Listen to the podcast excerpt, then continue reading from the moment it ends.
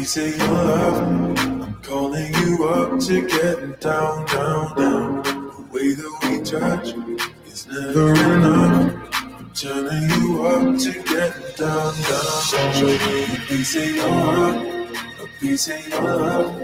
I'm calling you up to get down, down, down. The way that we touch is never enough. I'm turning you up to get down, down, down.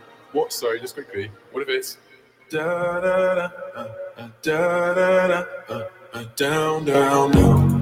Da da da, uh, uh, da da da, uh, uh, da da da, uh, da da da, da down down down. Show me easy, show me the hearty. What you want. Spinning. Show me what you want. Show me easy. Show me. I'll be what you want.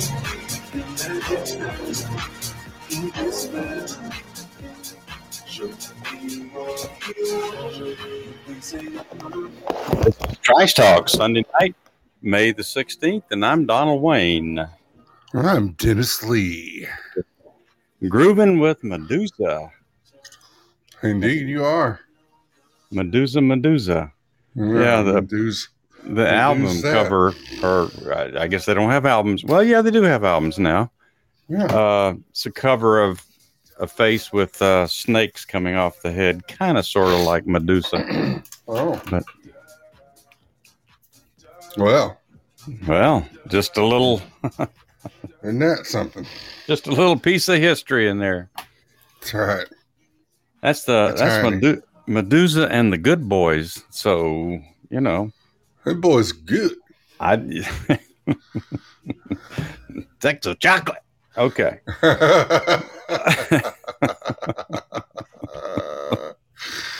oh, Oh. I love that movie. I love the first one. Did you ever see the second one? I did. I wasn't real impressed. Yeah, I felt bad. I think they tried to force it a little bit.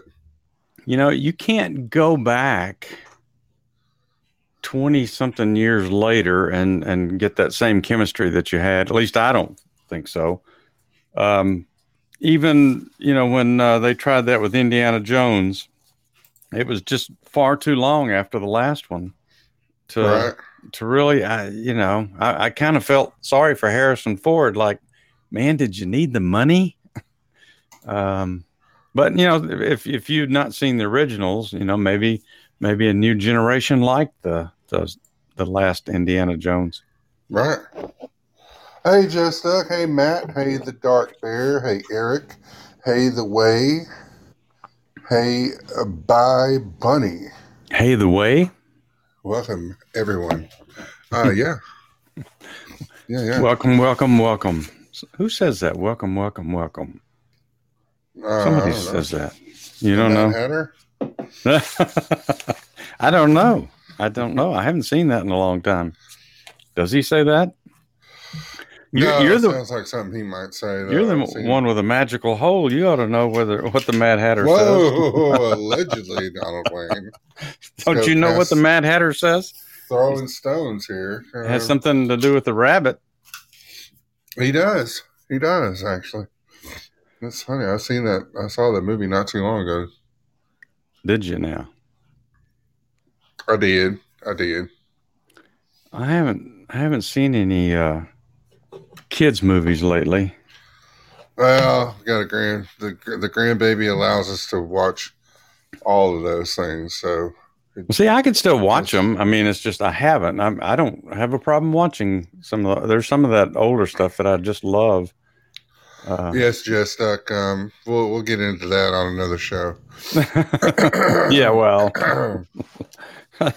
Um, what did you do come- any gardening today, or any anything outside in the beautiful Gardening? weather we had today? Yeah, was I? What I look like, Mister Green Jeans? sunny frivolity you had going on there in the yard, frolicking or anything? Oh, I'm a little bit still working on one last section of the uh, of the fire pit area where we had one more seating area off to the side with a table and umbrella and trying to set some rocks down for it to have a base and uh, that'll be it up there. And then that whole of course we used the fire pit last night and oh it was so nice.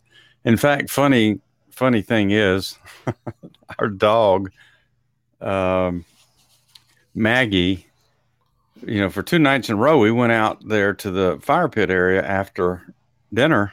And so tonight maggie went out there to the fire pit area when we got up and she thought we were going to go out there and sit tonight. So she looked Wow. kind of dejected but yeah she loves it she loves the fire and, and of course she gets a lot of attention when we're out there so she missed it tonight said sorry daddy can't do that tonight Oh well. got, got obligations, got right. commitments. But tomorrow night, tomorrow night I can do it. That's Yeah, it's nice. go. Trying to take advantage of it while the Mhm. weather's still decent here, because any day now we're bound to get 80s with 100% humidity or something, and then Oh, it's just right shot. around the corner. But uh, we'll probably still be those people out there with the fireplace. Oh, we did put up lights yesterday too. We we got uh, outdoor lights? lights. Yeah. Oh, those you know string lights uh, like some people do at camping a lot of people doing on their decks now so we we just kind of did them from tree to tree just to kind of light it up out there while we're sitting in that area. And it's just you know it's nice. And that's after i finish that i'll go on to the next project. There's never there's never an end to projects when when you have a house. There's always something. It's either in in the wintertime it's indoors and the out and in the summertime it's outdoors. So, how about you? Do you garden? No, no, we uh, no, just worked on inside projects today. No, nothing, nothing, um, nothing uh, big to speak of. Nothing to excite re- anybody relaxed, Relaxed, did a little work and watched some movies and hung out. So Yeah, I did watch one movie to start out, and then we kind of got into the thing. Uh, do we want to watch another one? No, if we do, we won't won't get anything done. So, um, save that for rainy days. rainy days and Sundays. Always get me down. Well, try to try to That's- be lifted up. That's the lyrics. Uh, um, so did you get your tall tales started back up this weekend? Uh, well, Jessica came in and uh, too. We did a just did a musical show last night. Just some took some requests, so I'm still retooling it. It will come out. The schedule is for it to come out tomorrow night.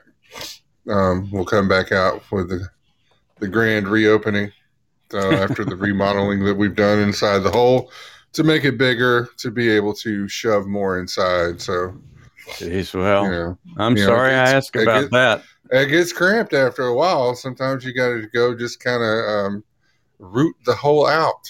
Um, so, as some may say, hey, dude, hey, PBG. So if Uh, you it, hear can- anything, it can be uncomfortable. It just depends. You have to make sure the soil is moistened. Um, so What it in moves the a little more world? freely. hey, so- dude, uh, I I don't even care to ask you a question about that. I was just going to say, if you do hear any noises tonight, I've decided because we have not turned the AC on today. Uh, I do have a window open, and uh, we're close to the Air Force Base. So if you do hear some uh, helicopters or Maybe jets. yeah, you know, they're just doing their normal thing. They love to fly out in in the westward direction at night. So, but See, I see. Fairly quiet. I mean, you ever notice that? I mean, they get they kind of, especially that uh, that B whatever it is, that transport thing that they Yeah. like to get get We, out there and um, crank up. We get more helicopters over this way. We don't get a lot of the bombers that come through. They be a flying. They do. They do. Um. So Yeah, they're cool to see. Just uh, really cool. What's that? Um, just the aircraft, you know, the different planes and stuff taking off from the Air Force Base. Yeah, unfortunately, well, unfortunately, I don't know that Biden has landed out here at this this at our Air Force base. I think he's gone down to Hartsfield and landed down there because he's in more friendly territory inside the city limits of Atlanta. But um, I think uh, Donald Trump landed out here at the Air Force base. Yeah, Donald Trump's landed there. Um, Barack Obama's landed there. Yeah, Um, yeah. I remember when Bo- Obama came out there. did Bush ever come there? I'm not sure. Um, I really don't remember. Well, you know, I think he probably did because he actually uh, visited the school. Welcome, Uh, Ellie Jay. Hey, Ellie Jay. Uh, he visited the school that, um, um, what should I say, Mr. Engineer went to over here in Cobb Oh, County. okay, He, he gotcha. went and talked at that school, which was Hmm. uh, kind of neat. But of course, uh, he was already in the Marines at that time, so there wasn't any reason to get to go up there. I'm sure it was fairly well controlled anyway, but I thought that was Right. neat. Just that uh, Bush was only about uh, maybe six miles from here. Didn't get to see him in person. Although I was a little disappointed uh, with old George. Things could have been a little bit better, but hey, he had he had a lot going on, especially his first four years. Indeed, he did. So I don't know why this thing says Monday, but uh, it is Sunday, right? It is Sunday, Ah, last time I checked. Yeah. the sixteenth. It, it didn't click over.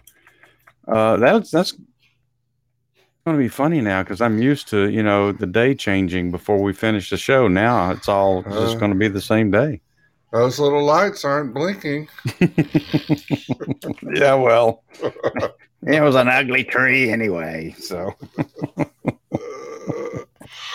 oh boy. all right, so I guess the first thing get into Yeah, you gonna pull yours out first? There we go. uh, was this a contest? No, we'll save that for Wednesday, sir. Uh, let me. Well, of course, I say that, and watch me not be able to find it again. Oh boy. Let's see. It's not that one. Yeah. People Uh, are getting real they don't like me to yodel. Um I can. I can understand. Can't you? Can't you do something besides yodel? no, we we got uh we got What? a yodel. I got a I- yodel for him. Here, let me let me clear this up and see if I can get this out for you. I had to work the old throat muscle real quick. um.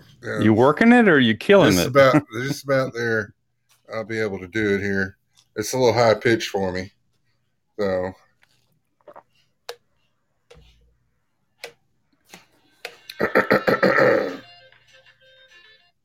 Okay. So far,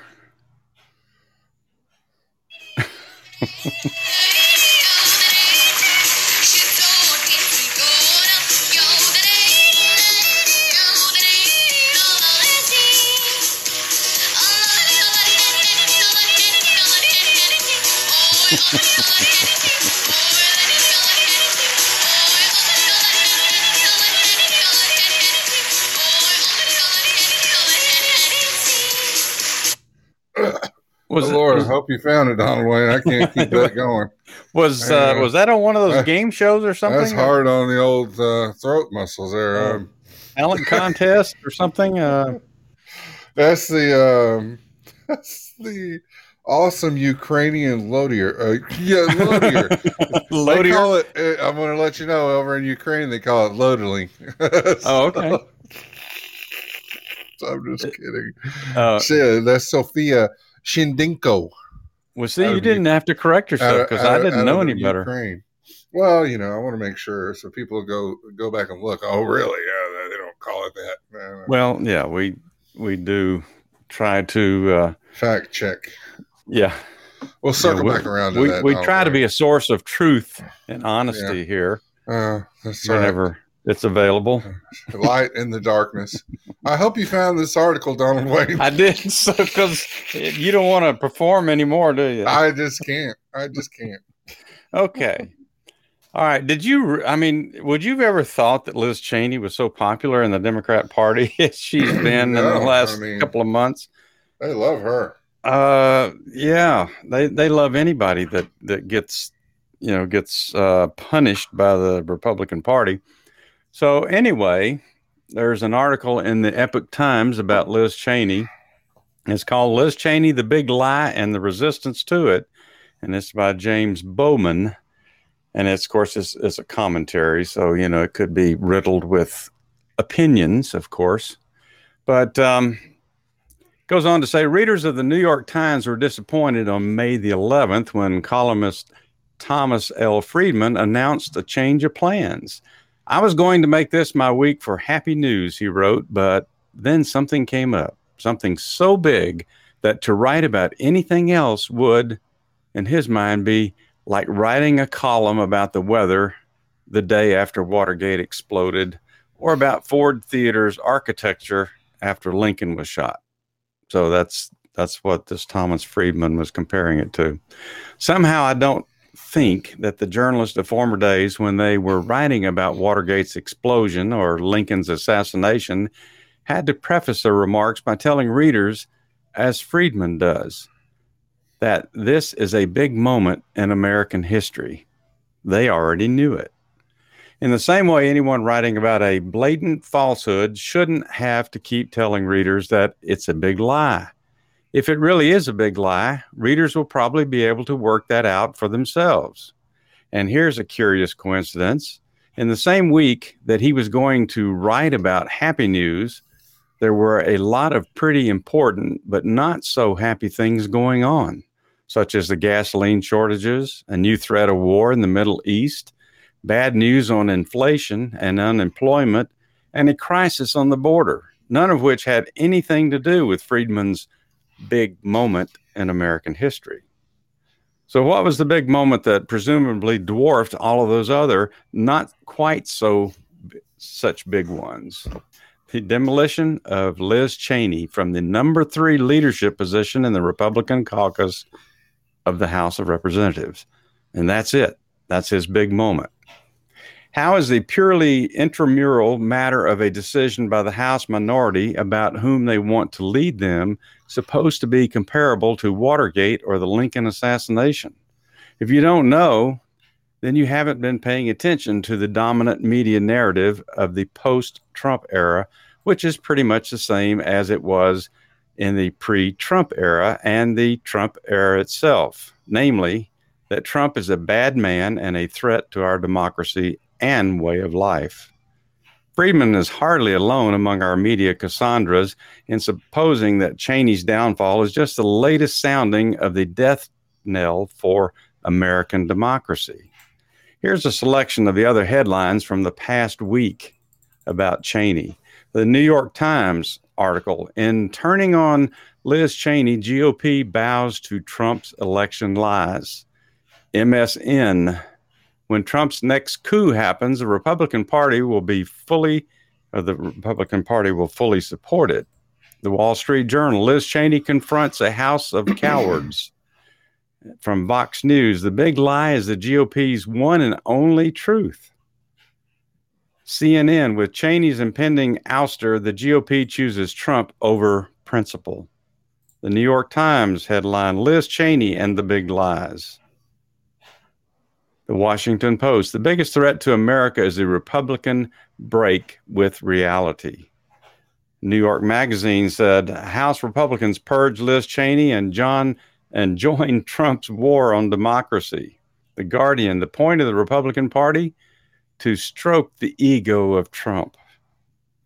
The New York Times. Why Liz Cheney matters. Her ouster is a sign of the Republican Party's growing discomfort with democracy. The New York Times Republicans oust a defiant Cheney, confirming Trump's grasp on the party.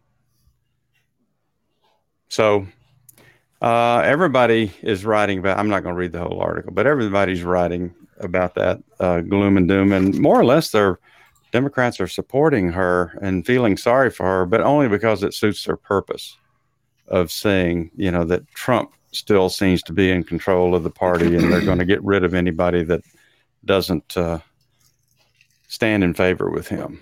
So Mm. there you go. Poor Liz Cheney. Uh, Yeah.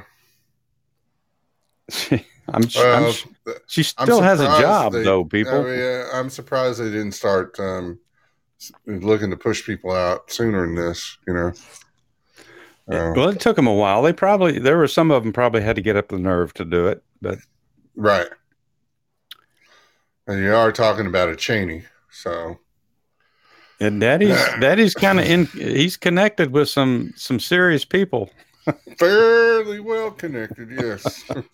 Some of those uh, those war fighters, you know, those Yeah. private detail guys. not his first rodeo. Um. Well, there's a, another story out of the Washington Examiner um, by Jake Dima that uh, Biden reverses ruling ordering flags at half staff for fallen officers.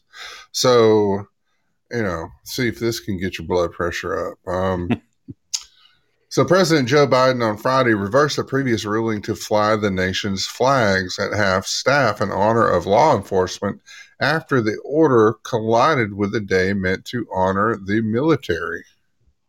On Monday, Biden announced his initial intent to lower the flags in anticipation of Peace Officers Memorial Day, which honors officers killed or injured in the line of duty on Saturday. However, that day coincided with the Armed Forces Day, which falls on the third Saturday in May and mandates that flags be flown at full staff. Per the United States Code, the flag shall be flown at half staff on Peace Officers Memorial Day unless that day is also Armed Forces Day. Biden's conflicting message on the matter has drawn ire from some Republican lawmakers. Earlier this week, Joe Biden announced that flags would be flown at half staff tomorrow to honor the men and women in blue who died in the line of duty. Florida Representative Brian Mast, a veteran, wrote in on a Saturday tweet today. Um, he Friday news dumped that he changed his mind. In his opinion, they aren't worthy of lowering the flags. Unacceptable. Now, I, uh, you know, it's one thing. Is is that what he said? Biden- well, that's what I'm. That's what I'm curious about because Oh. I just can't see him saying that. Even though I don't agree with him on a vast majority of issues, I can't see him being former military too that he would uh, he would actually say that. So, Mast included pictures of two press releases from the administration four days apart that instructed governors and government entities to abandon previous directives. So, and it's hard to see the article. Um, so to read what's highlighted, but there was some changes. Um, but it wasn't from him directly. So similarly, New Hampshire Republican Governor Chris Sununu slammed Biden for his 11th hour reversal and vowed to keep his state flags at half staff regardless. Um, late tonight, Joe Biden quietly tried to reverse his Peace Officers Memorial Day proclamation, hoping no one would notice they are no longer calling for flags to fly at half staff across the USA, honoring our men and women in blue. The governor wrote in a Friday tweet, This is outrageous and precedent breaking. Precedent, not president.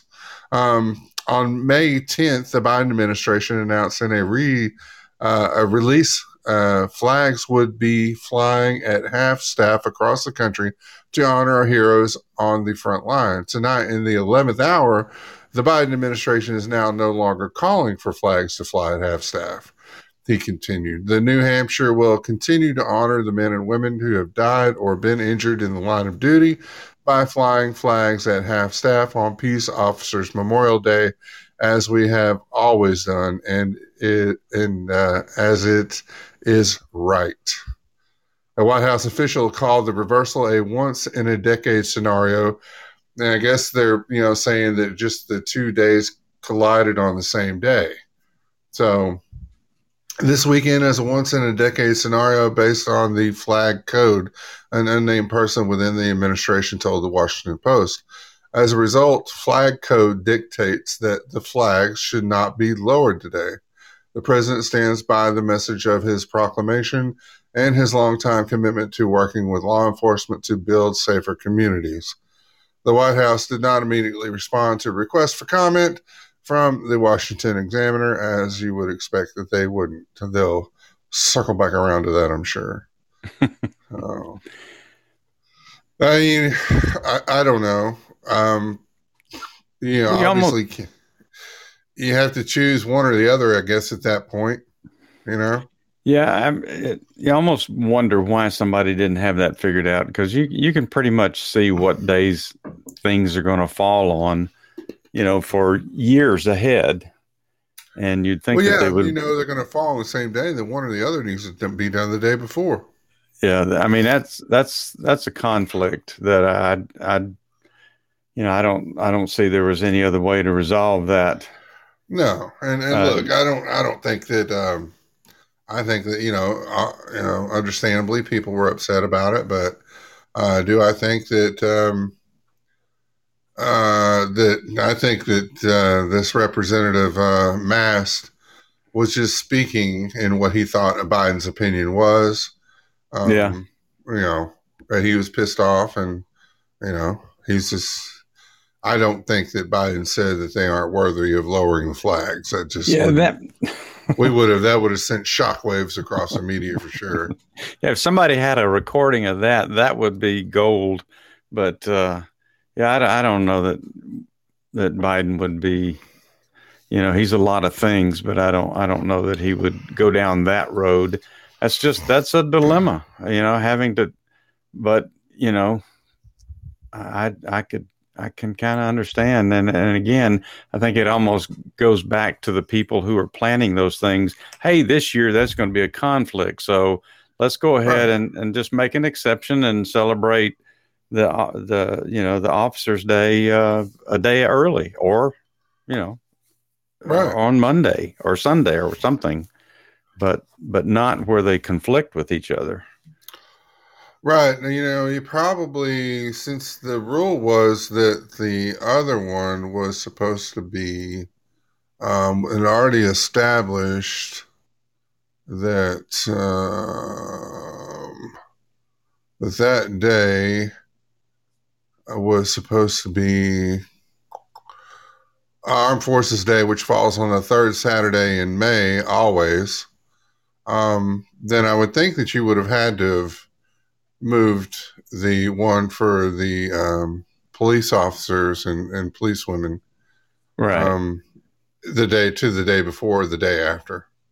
right You know, because I think the Armed Forces Day has been something that's been there a lot longer. So kind of wondering why they put had that uh, designated for a Saturday though. Just uh, seems may, unless you know people want to do parades or something i guess maybe. I don't know. Maybe, yeah, maybe. I don't know. i mean with the fourth of well the fourth of july coming up i know that's a little bit different thing but i don't know. There's uh somebody should have moved yeah they should have moved the police officers thing so they could still have you know that respect for that day and then still you know honor the tradition of of the saturday being armed forces day. Go ahead you know they don't ask us our opinion about these things. They just you know maybe Well, they at the end, of, you know, at the end of the day, individuals, you know, individual businesses and local um, government can, I guess, they can do what they want.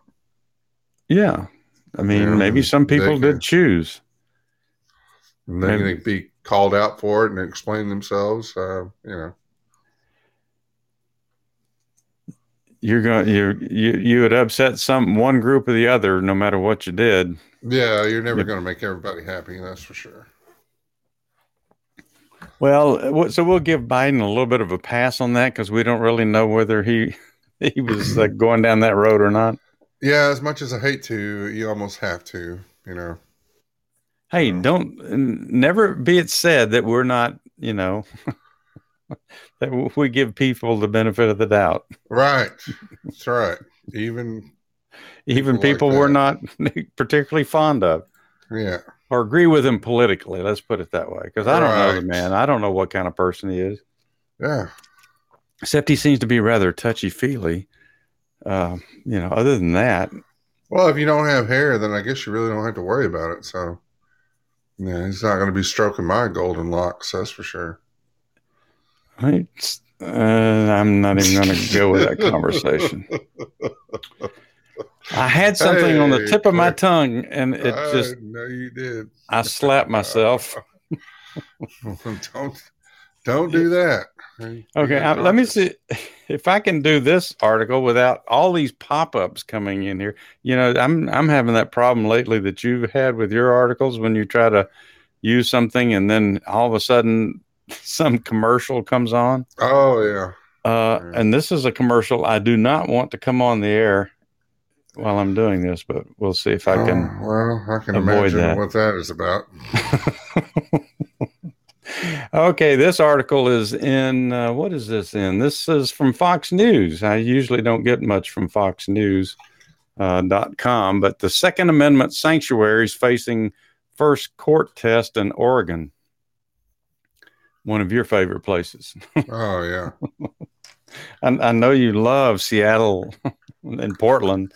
Um, the first court test of whether local governments can ban police from enforcing certain gun laws is playing out in rural Oregon County, one of a wave of U.S. counties declaring itself a Second Amendment sanctuary. Remember when we talked about a, about a week or two, two ago?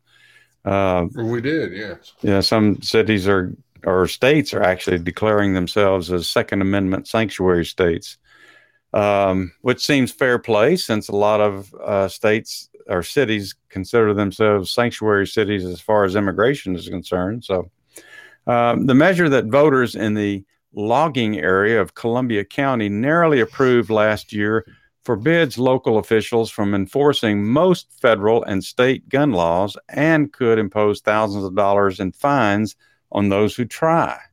Second Amendment sanctuary resolutions have been adopted by some 1,200 local governments in states around the U.S., including Virginia, Colorado, New Mexico, Kansas, Illinois, and Florida.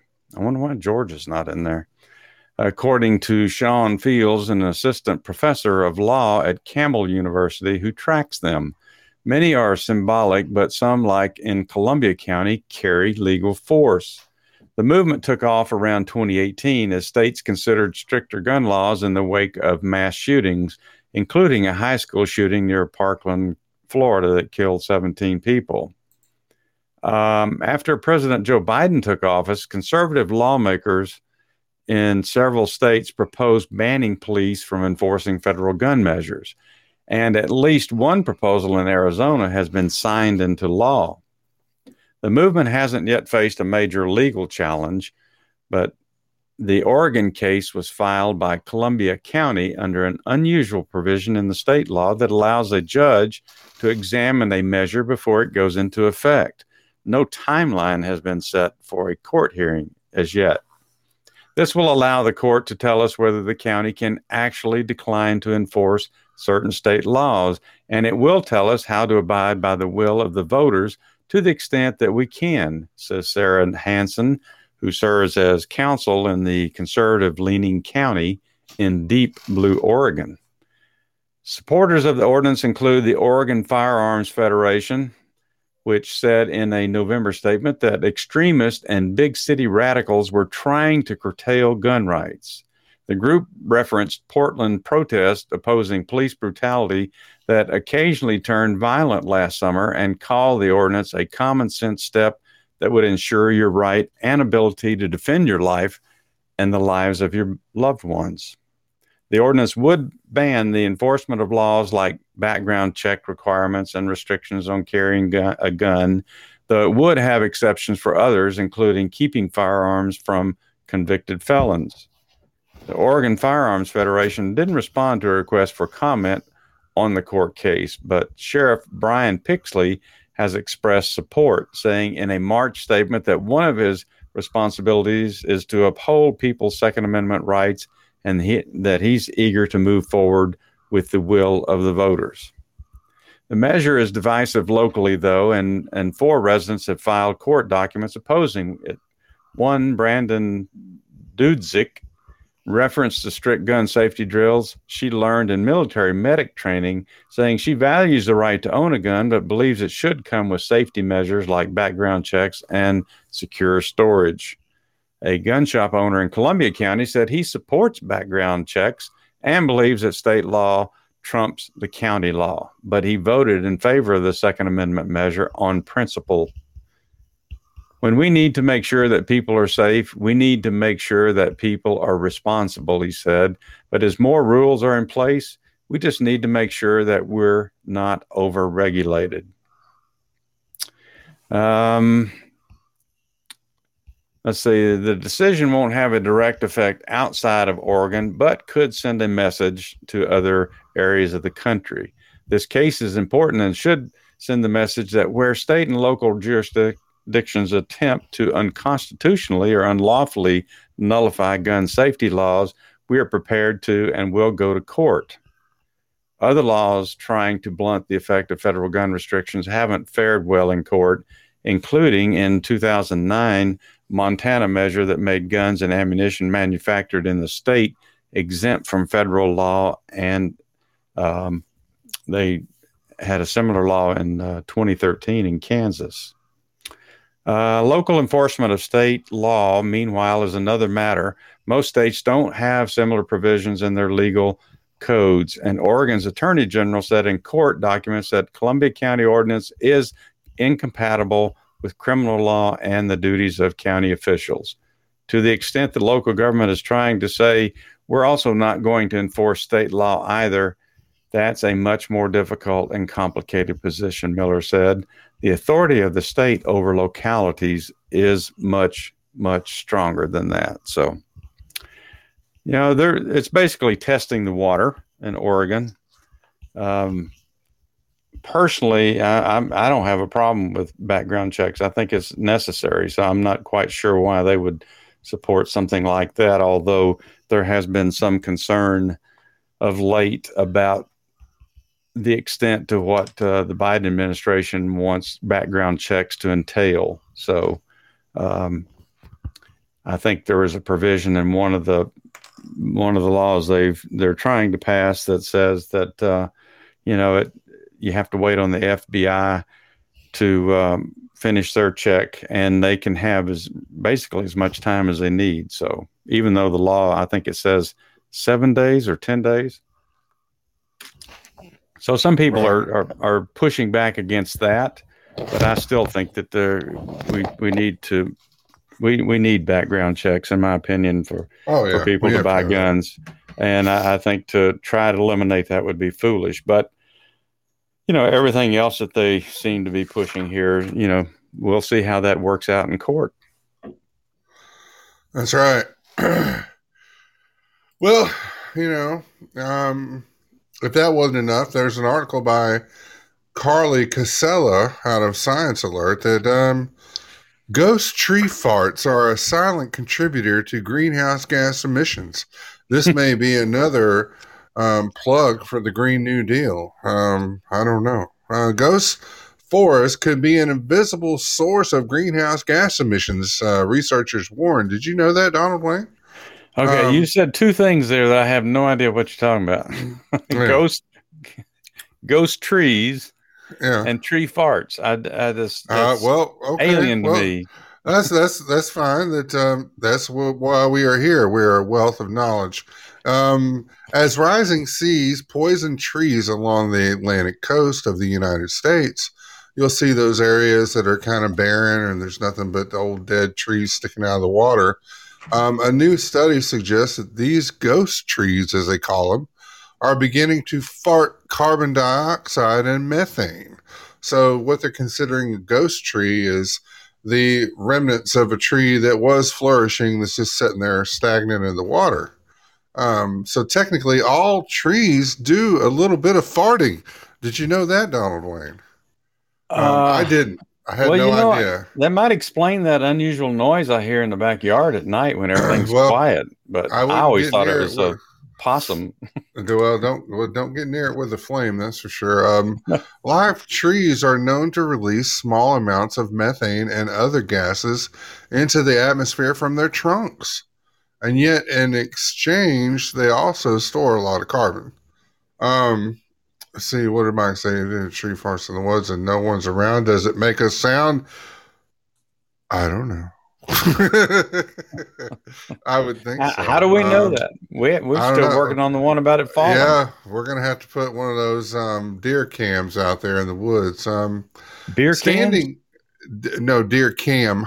Oh, um, deer cam. Um, so standing dead trees that are also called snags.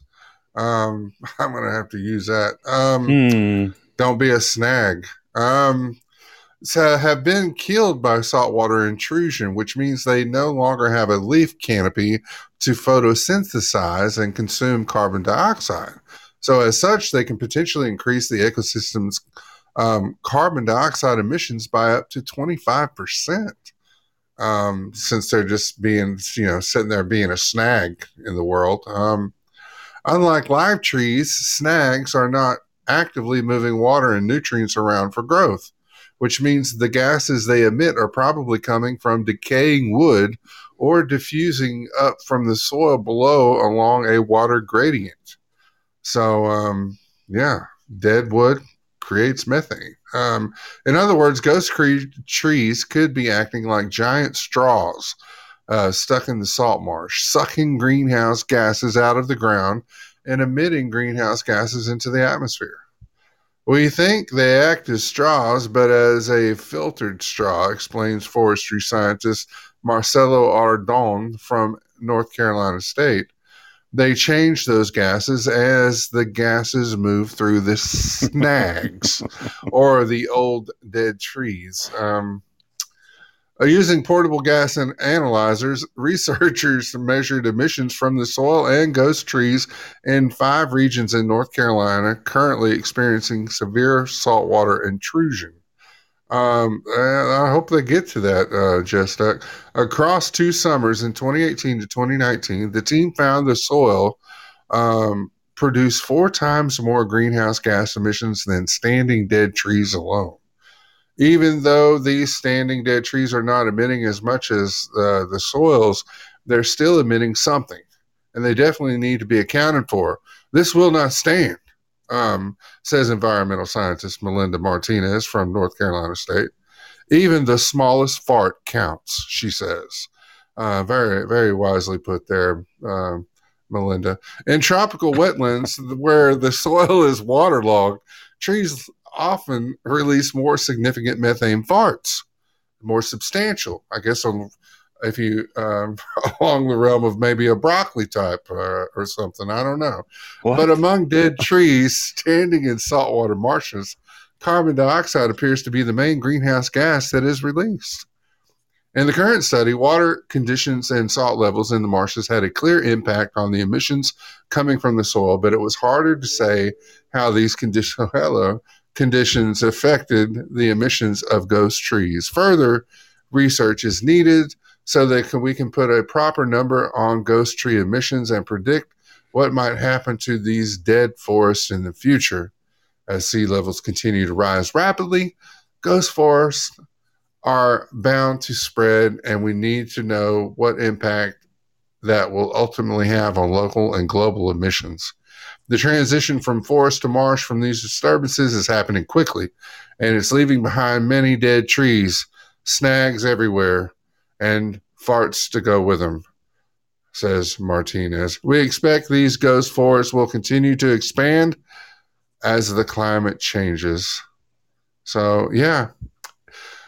Next time you're out to trivia or you want to win a quick five bucks at the bar, say, hey, you know what you you know that trees can fart. Um, I did not know that. I didn't know that they. Uh, I guess they're going to be put in a category right there with the pigs. Um, so you, poor you pigs. you pay two or three hundred thousand dollars to edu- get your child an education, a college education, Yeah. and and they specialize in uh, analyzing tree farts. Is Yeah, so I hear you're saying? Billy got him a job down at the forestry uh, agency. Uh, Well, they somebody said he's working on flatulence. Is that right? Um, yes, sir. Oh, yes, sir. He is. Yeah, I, I didn't mean, even peop- know it was a thing, but now you know. People get that you learn paid to do these things. That's All right. right. Government grants, Uh, probably. Yeah, I guess they're going to have to go look at the trunk and see where it's leaking, and just put a a, a Yeah. trunk plug a trunk plug in that. So that's right, Ellie Jay. Uh, yeah. Uh, and then, of course, once the government starts paying for all college education, uh, all right. Oh, and then we're going to pay for grants to for people to study these things. I mean, I'd it's- like to sign up for flatulence. um, I bet you Um, would, Billy. I bet you would. Uh, yeah, well, yeah. you know, Anytime you- we can brighten your horizons, that's that's what we're here for. you might have to explain that word um, Oh, if you're going to put it on a brochure. yeah. tree flatulence. Um, thanks for for enlightening us tonight. I, well, that, you know, I figured, you know, I figured people might not know. So when I you mean, drive by those ghost trees and you smell a stench, it's not really a dog food factory or a paper mill. It's just I mean, ghost but- trees lingering. between your your planetary information that you provide and and weather here and there, now we're getting Yeah, into uh, I mean, flatulent territory. yeah, yeah, I mean, really. I'm glad we can I'm help. just- I'm- oh, w- oh, what a direction we're taking now. Uh, I will give my time to the senator. over to I'm, the I'll, I'll donate the rest of my time. Is that what you were trying That's to right. I donate my time to Senator Wayne. say? Uh, well, I was trying to uh, find my oh man thing. oh, Come on, man. Again. Somebody Yeah. else is going to have to yodel. Um, Yodel. What are we talking Yeah. about? Come on, yeah. man. Come on, man. Come on, man. Come on, man. Come on, man. Come on, man. Come on, man. How many push-ups you want to do here, pal? Oh, I just can't. Every time it's just so creepy that he even talks about that. Uh, how, ma- how many push-ups you want to I do, mean, man? yeah, like he's like taking his shirt off or something. how many how many push-ups you want? Well, I'm, I'm I don't know when that particular segment or sound bite was recorded, but uh. Okay. so let's talk a little bit about China. China. Um, you know, we're, we're well, I won't go there. All right, I'll just go, go go straight to the story instead of doing a sidebar.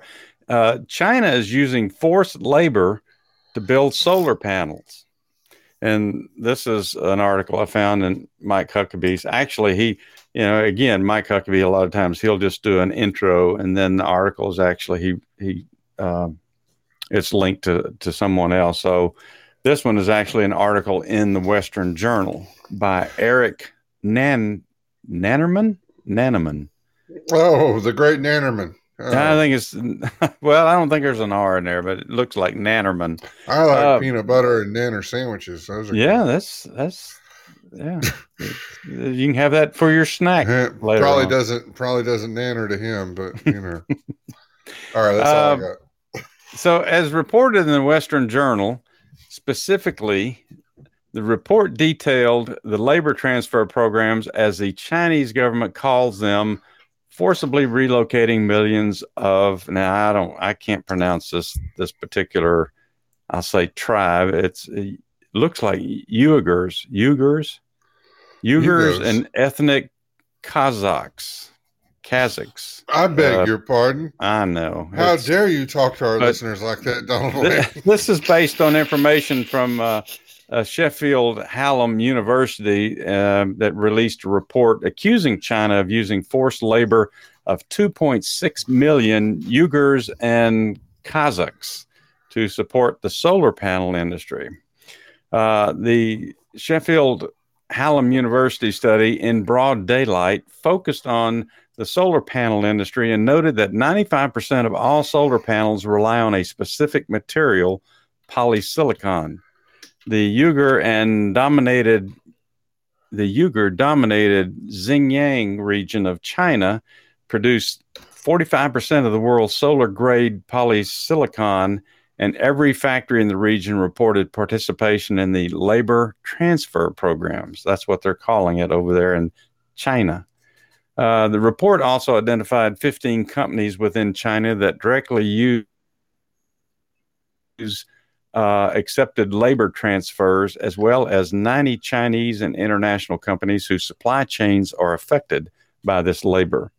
In 2018, State Department Assistant Secretary Scott Busby told the Senate Foreign Relations Committee that Chinese authorities have detailed at least 800,000 and possibly more than 2 million Uyghurs and members of other Muslim minorities in its intermittent camps for indefinite periods of time. In these camps, the detainees, uh, there, there's several things here that they have to, that they're put through, and they're detained without being charged with any crime. So basically, they're rounding them up and putting them in these camps, and then making them work in this in this uh, industry. Uh, no information about them is being provided to their families or about their whereabouts or how you know how they're doing or their well-being. Um, they do not have the ability to contest their detention. Uh, reports of stress positions, cold cells, and sleep deprivation being used in these camps, as well as degrading treatment, including sexual abuse, goes on in these camps. Largely Islamic minorities are being forced to renounce their religion and embrace the CCP, which is the uh, Chinese Communist Party.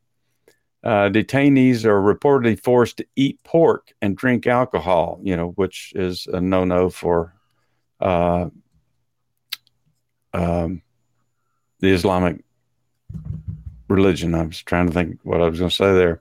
Detainees are reportedly forced to, uh, just said that. Many of the factories employing supposedly free citizens are surrounded by razor wire fences, iron gates, security cameras, and are monitored by police or additional security, while Han, ethnic Chinese workers, uh, they are allowed to move unrestricted and they can return home after work. Uh, first, re- first person reports indicate that people working in the camps are either unpaid, paid far less than the minimum wage, or have their salaries reduced with the explanation that they owe a debt to their employers for food or transport to work. It's reported that local police hold workers' identification cards, uh, keeping them from being able to move around the country. Uh, some who have escaped from this forced labor regime have explicitly described it as slavery. The CCP has long denied the existence of such camps, but now they acknowledge them as vocational education centers that help young and unemployed people learn job skills while they're being tortured and starved and uh, um, however, Assistant Secretary Busby pointed out that the renowned Uyghur intellectuals and retired professionals are also detained in these camps. In March 22nd, the U.S., along with UK and Canada, have issued sanctions against China for human rights abuses. Sanctions include travel bans and asset freezes and target senior officials in Xinjiang who have been accused of serious human rights violations. Of course, Trump placed a 30% tariff on Chinese made cells uh, in 2018, but it's not yet clear how the Biden administration is going to react to the information in this report. But one hopes that having brought back such terrible Democrat inventions from the past as stagflation and segregation, they'll draw a line at slave labor in China. So um, kind of makes you wonder a little bit, you know, about the eagerness of the United States to get in the solar panel industry, solar solar well, power industry, and then when so much of it's going to come from China, uh, produced by labor that, by all accounts, and and these kinds of reports, is uh, pretty much basically slave labor. Well, and they use that. I mean, you know, I can't imagine that anybody is shocked that they would use slave labor or child labor. I mean, they've broken so many human rights violations in China. It's not even funny. They continue to break them, but then they have countries that they've scared into into um, standing up for them because they. Uh, I think PBS did a report about the Uyghurs as well. Uh huh. Um, and then uh, they had uh, what? They had 35 countries that actually signed a document that they uh, saying that they believe that China had worked hard to clean up its human rights uh, human rights violations, and they stood they stood beside them. I'm like, really? And then part of those are Arab nations.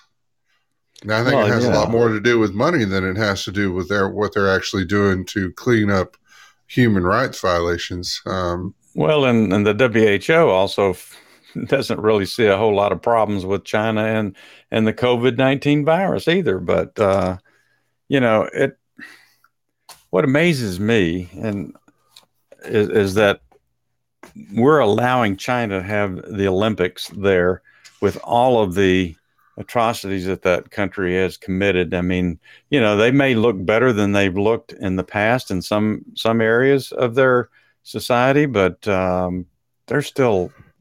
I mean, it's it's amazing the people, especially sports stars in this country, that stand up, you know, for China and and, and welcome China's involvement in sports. Maybe Well, it's you know, money. Well, You uh, think? Yeah. Um, oh, I'm sure it's money in every a- uh, facet of what China does. And but you know what we could do as a country is we can say, you know what, nobody from the U.S. is going to participate in anything over in China when you have these games. We just pull our people out altogether, and other countries should follow suit. Sure, go ahead and have your uh, have the have those games there, but you're going to be doing it uh, with just a handful of countries. Well, they stand to make millions of dollars off of that, off the Olympics. It doesn't make sense. You're right. It doesn't make sense. But anyway, you know, I mean, I mean, this is a report, and it is. Uh, it would have to be verified, I guess, by some people, but uh, it's not hard to believe, at least in some degree, that it that it's true because uh, we know that kind of stuff has historically gone on in China. Right. but you know the we're going to push the solar panel industry here in this country and we're going to be buying all that stuff from china okay there there you go so we didn't i noticed we didn't do something earlier dennis Lee. Well, I did it in the chat, but we might uh, need to let. Have you had anybody bobble there, Donald Wayne? uh i haven't seen any bob well we don't have Oh, it's bobblers not a anymore bobbler anymore. You got more of a They're ticker just- tape now, don't you? yeah it's more just like a, a streamer kind of thing across So yeah, um, if you're wanting to call in, just let people know who are not familiar with the show's call-in policies. Um, if you're new to the show and we don't really know you, then just put down in the chat what you like to talk about before you try and call in, and know that um, you know this is a non-explicit show, although it may be skirted sometimes. Um, and you know keep that in mind because you get dumped automatically if you use any explicit language and you're a first time caller, um, you will be limited to about three minutes so we can keep the show moving along. But um, we we welcome all the callers.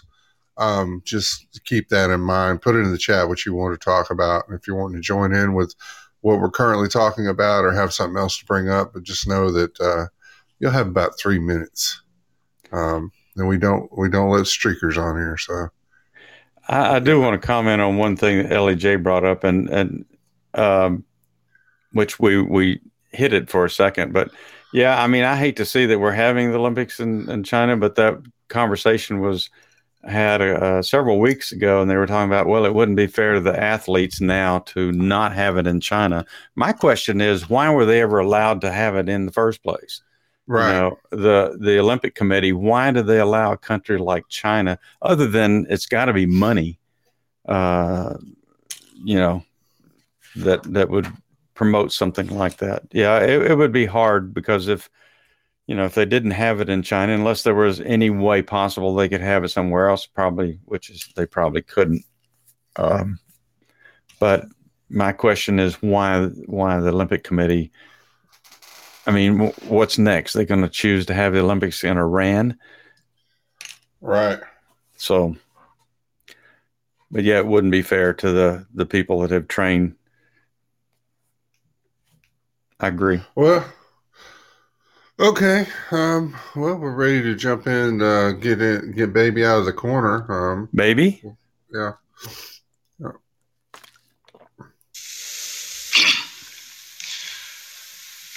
When you were a baby in your crib, your father looked down at you. He had but one hope. Someday my son will grow to be a man. Well, look at you now. You just got your asses whipped. Well, is that the Connors? thank, thank you there, John Goodman. Uh, That's the from- Connors. That's from Revenge of the Nerds, actually. Oh, okay. Um, that, that just it just dawned to me how how that was going to go. So, um, they, I don't. I don't remember having that conversation with uh, Yeah. my dad, but well, well, and uh, we'll jump from that to this. The UFO. and There's an article in the Daily Beast uh, by Will Sommer that the UFO community explodes in a lawsuit uh, in lawsuit drama with accusations of Luciferianism. Um, I was just really worried to have to say that word. is that a new Just- word? I, it, they've got it on here. Everybody can look it up if they need to. Um, but um, so the world of UFO conspiracy theorists has been torn apart by dueling lawsuits, pitting a prominent UFO influencer against a conspiracy-minded streaming video company valued at more than 200 million over who has the right to discuss their experience with a benevolent species of blue alien. Um, wow, this sounds like a, Yeah. a riveting court drama. What is um, that about?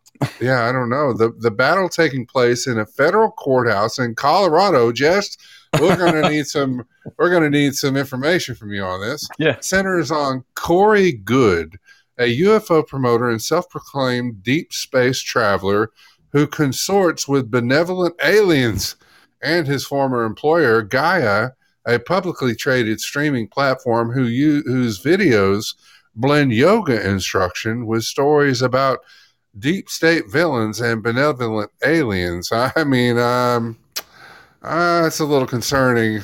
I'm trying to picture all that going on in one video, and it sounds like something else. Um, I'm laughing at Jess. I, well, you know, Colorado is such legal. a beautiful state, you know. it is beautiful. Um, uh, after leaving his Gaia show in 2018, Goode engaged in a long running feud with the company. In March 2020, Goode sued Gaia, uh, alleging that the company had engaged in an elaborate conspiracy against him. On Monday, Gaia filed a countersuit c- accusing Goode of defamation and concocting various schemes to sabotage the company. Attorneys for Goode and Gaia declined to comment, as I would expect they would.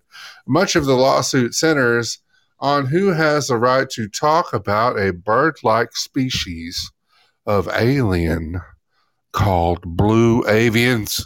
There, I said it. It's out. The cat's out of the bag. Blue avians, as well as a covert space agency that are, in Goode's telling, both supposed to be real things.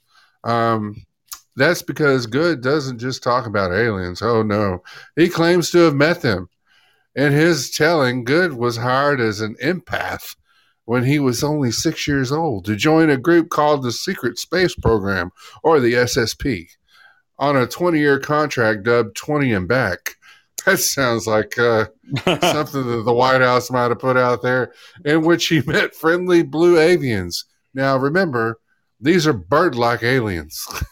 Indeed, Goode claims that he has a close connection with the aliens, saying on his website he's a member of the Blue Avian Soul Group.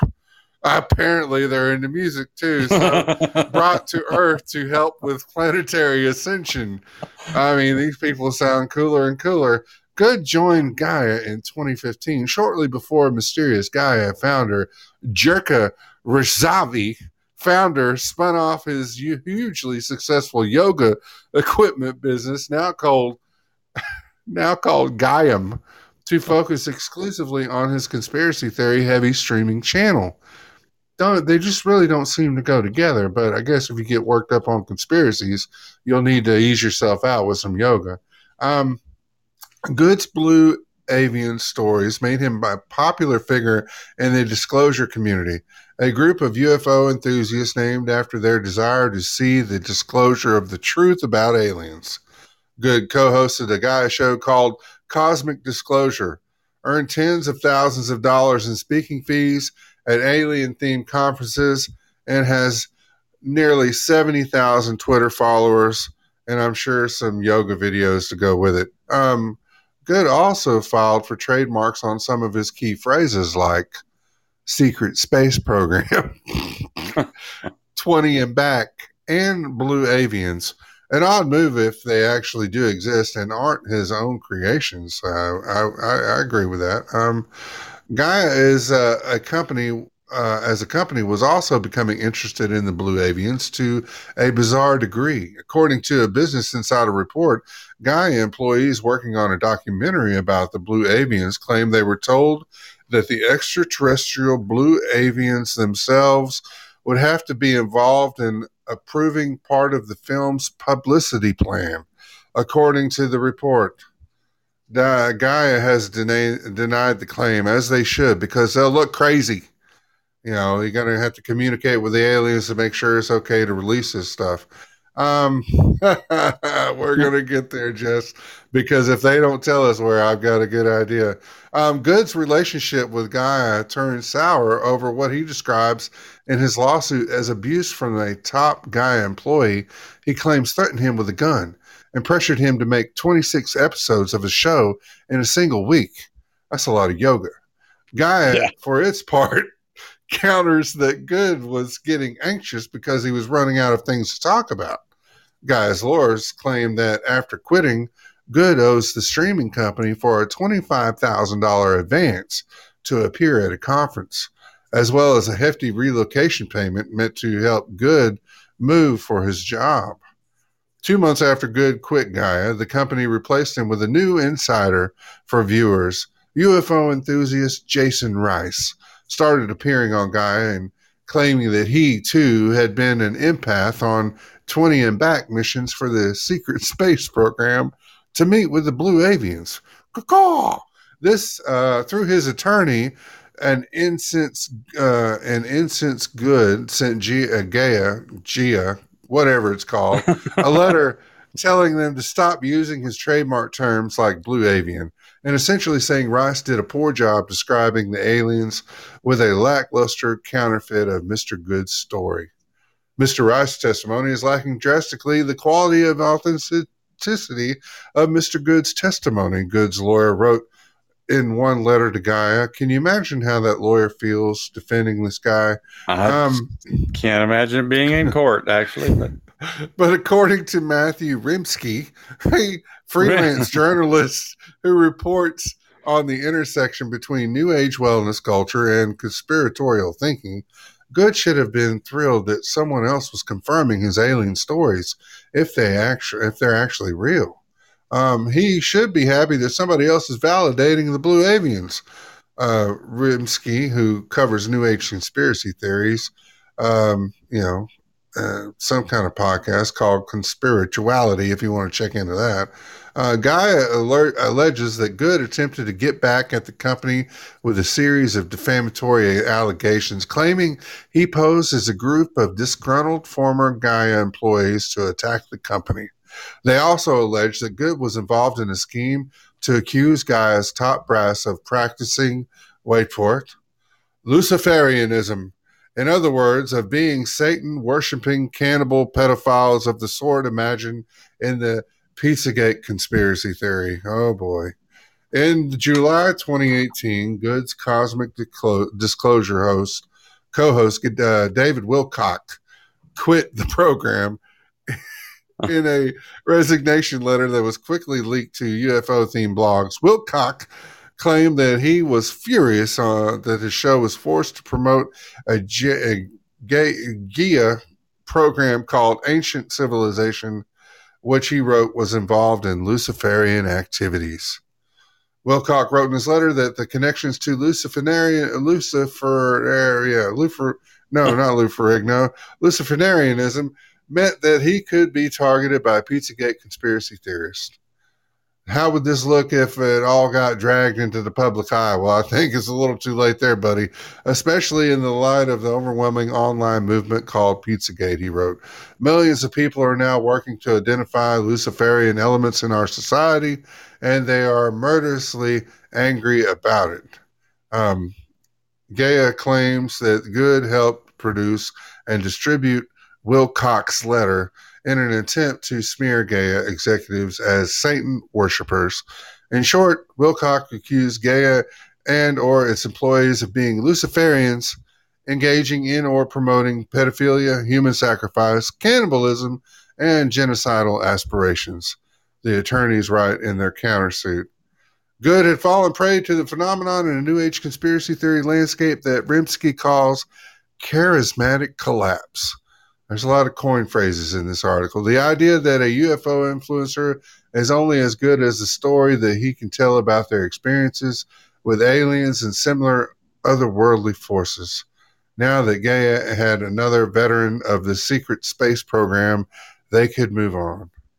I mean, uh, really, they should all move on. Um, Jess Duck, I mean, I was very shocked to see that uh, this was coming out of Colorado. uh, but they they still did not reveal where the blue avians came from. But seeing as um, you know where they would probably have to fly from, and that they were had a bluish greenish tint, and they were bird-like creatures. Um, I'm only going to guess that they came out of Uranus. So, oh, you know, gee, that you have to find to a way to get that in there. that has to be, has to be it. I cannot believe what people will waste their money on, but um, nothing, nothing surprises me that much anymore. So You think? uh, that's all I'm going to actually. I'm not even going to get to the camel on this one. Oh, go We'll ahead. I'm. I'm Uh, sure. Hey, ever since I saw that, I said I've got to hear this one. All right. Well, here, here's a here's a quick one. Um, since we, I always try to throw a little bit of an animal story in there.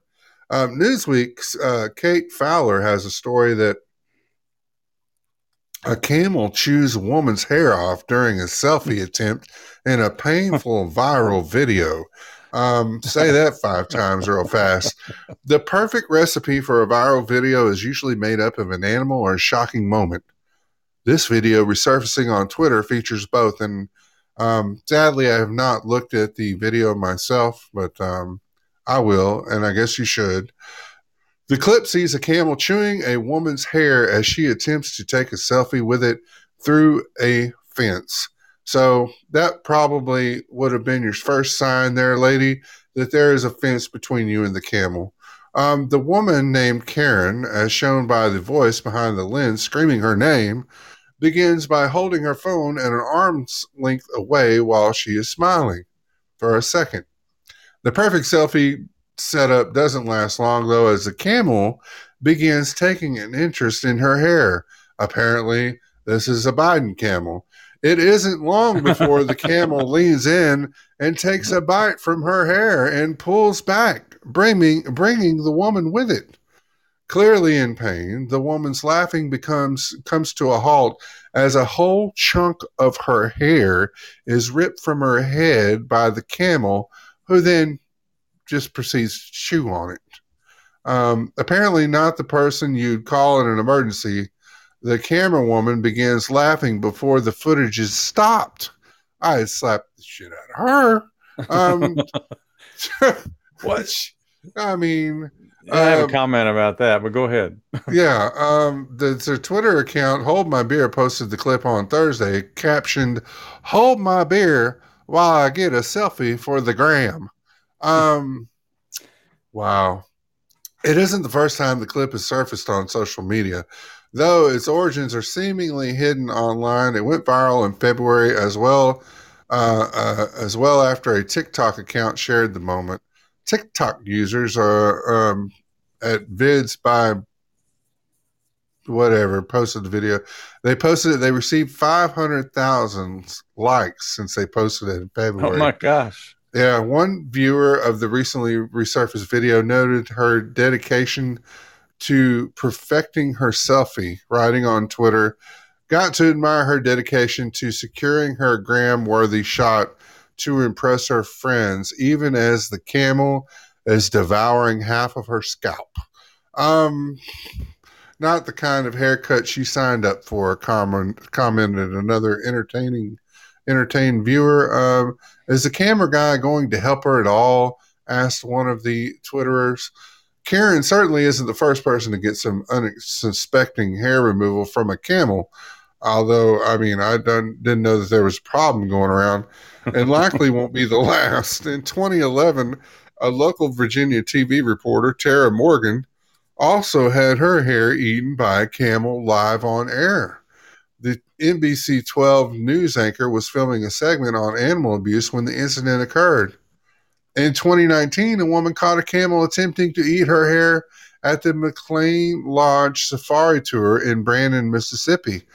Uh, Jonas and Tonia Rushing had been feeding the camels carrots in the petting zoo when they turned their attention to her flowing hair. Unlike Karen, however, she told WLBT that she wasn't hurt. But um, apparently, I guess Biden has been spending time with camels, so maybe he got it from the camels. Sound Yeah, like but- camels been liking hair for a long time. Yeah, but Biden's Uh, never never grabbed a, a handful of Uh, anybody's hair and put it in his mouth. Well, I mean, not that At least we don't have pictures Donald of Wayne. that. I mean, we wouldn't we wouldn't have proof of that. I'm sure that got covered up right quick. Um, he does get awful close to it. I mean, he can smell it. Clarice. Um, yeah, I just, I just, can you imagine having your hair just devoured by a camel?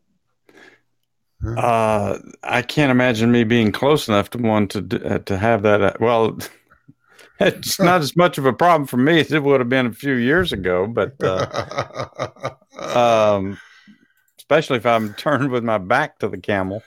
I, I But- remember one incident with a with an ostrich at a petting zoo at the State Fair of Texas. Actually, that they they give you those little cups with the feed that you can get. You know, back then it was for like fifty cents, Yeah, and um, they're like, "Don't get the cups close to the animals." I'll be doggone if that I, I didn't. I got the cup too close to the ostrich, and it swallowed the whole cup. You can see it going down its throat. I'm like, okay, we got to go. I don't know how much an ostrich costs, but I'm sure I can't afford it. So, so there's your here. there's your fear of birds right there. yeah, that's probably where it you. happened. Ostriches, ostriches, and turkeys will chase you all day long. Uh, yeah, Oh, well, I've wow. I've seen the turkeys chase you. Yeah, I know. Well, you you spurred them on. I because I thought it was funny. I actually I should have videoed it. I mean, You seems should what, have. um, I don't think I actually had an iPhone back then, so I, I Mm. couldn't do it. But I was going to say something about you know you talk talking about that guy that was videoing it and not not helping. I mean, look at all these things that people take videos of now. I mean, terrible things, you know, and they'll they'll be videoing it instead of helping somebody. You know, they're they're they're going to get it so they can post it and I guess become famous or something. Hey, you know, I was there, but did you do anything to help anybody? I saw Yes. this, huh? No, go ahead.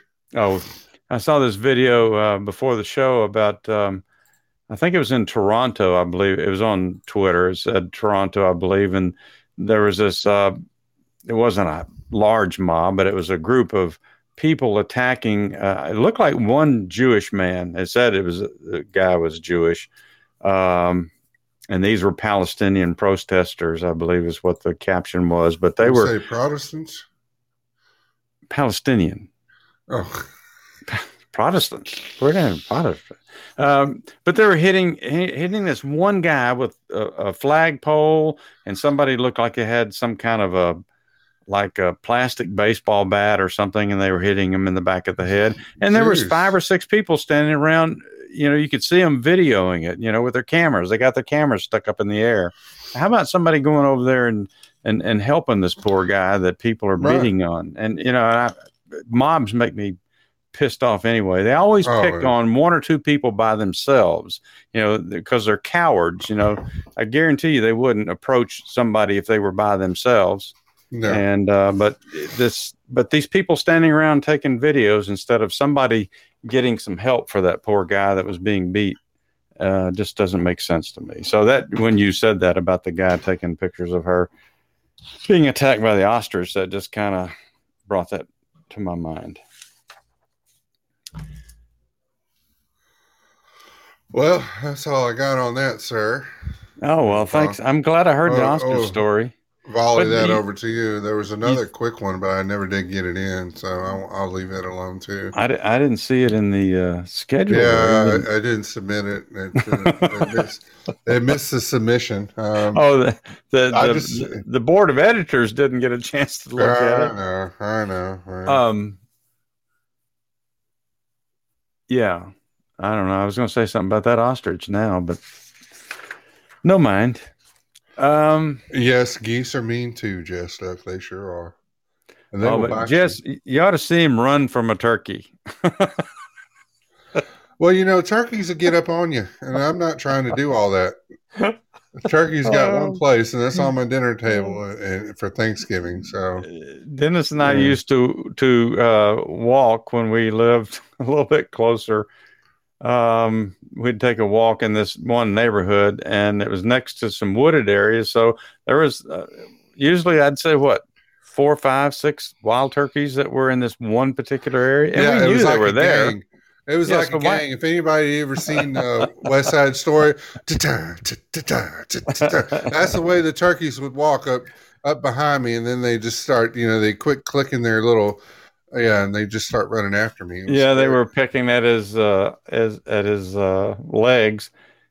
Now they didn't bother me, so I don't I don't know why. I kind of felt left out. Well, you know, But you and birds, I think they know that you're afraid of them. That's that's why they do that because you or you I don't just like don't them. like them. I yeah, okay. just don't. I won't use the word fear because you know. Yeah, there's no no no, no fear of them. I just don't like them. You just your your fear of them getting up on you. Is that what you said? I don't want to. Turkeys will get up in your stuff. Uh, I, I'm not having it. Gosh. I'm not having it. All right. Well, let's go to Texas. All right. Um, you know, Governor Abbott's been in the news a lot this year.